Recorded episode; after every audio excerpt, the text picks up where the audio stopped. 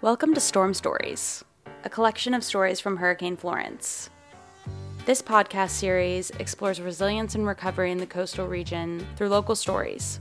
I'm your host, Laura Bratton, broadcasting from the Working Narrative Studio. Today on Storm Stories, I regretted staying in town when when I saw that going on. I, I had a genuine fear running through my veins, and I I really thought I should have left town. Christy Pompey is a tattoo artist at a place called Art Fuel. He's a native New Yorker. He's also part of a larger group of people that moved to North Carolina in the last few years. Florence was Chris's first hurricane, and he ultimately decided to weather the storm. Today, Chris tells us why he chose to stay and why he regretted it. One of the reasons I didn't leave was because I was so nervous about not making money. I said, "Oh, I got to get back to work immediately, make money, pay rent," but I couldn't do that anyway because the power was off. What about your family and friends? What did they think? A lot of people got angry. A lot of my aunts and cousins were messaging me, and my godmother called me, and she was upset with me. And um, yeah, a lot of friends and stuff. You know, you're being stupid. You know, really? You're gonna stay? Really? Is it worth it? So, what ultimately made you decide to stay? Before the hurricane, my dad was really adamant that everybody leave town. Me and my brothers, uh, my sister, everybody has to leave town. And then it got closer, and I was like, "Wait a minute! Like, where are you going?" You know? And he said, "Well, this might be a once in a lifetime experience. so, honestly, I'm going to stay." And that's when I doubled down and said, "Well, this might be a once in a lifetime experience, and I'm going to stay."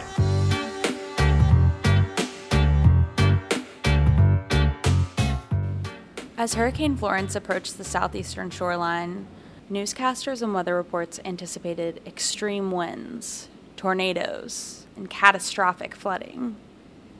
They expected it to be a Category 4 hurricane, with effects as extreme as those of Hurricane Hazel. Evacuation orders were mandated to hundreds of thousands of North Carolina residents. Restaurants were boarded up with messages like, Rest in peace and pray for Wilmington. In the meantime, Chris prepared to ride out the storm. So me and my roommate holed up in my apartment, trying to see what would happen. Um, the initial storm started happening, I think in the, I think in the afternoon, and it was just very intense bands of rain, extreme wind, and really when I looked out the window initially, I wasn't very impressed. I thought it was kind of hyped up, maybe like, oh, this isn't that bad. But then around three or four in the morning that first night, I was honestly scared. I started looking out the window. I would see trees just bending almost to snapping, but you can hear a lot of trees snapping. That was the scariest part of the hurricane because you could just hear these loud cracks. I regretted staying in town when when I saw that going on. I, I had a genuine fear running through my veins.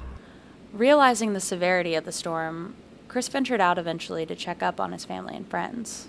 Actually, I drove up to my friend Chad's house to check on him. You know, one of my other friends contacted me and said, "Hey, can you go check on Chad? I haven't heard from him." We pulled up in a white work van and went to the backyard to try to look into the windows to see if Chad was okay.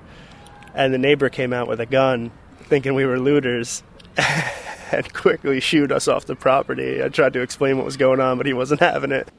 So, when you went to check up on friends, how did things look? You get these little clearings and um, just see the damage, see huge trees down, a lot of power lines down, a lot of places with the roofs gone, like torn up, windows broken. But also recognizing that people were really losing their homes and had a lot of water damage, mold damage, and stuff. That was depressing, you know, to see everyone's going to be struggling after this.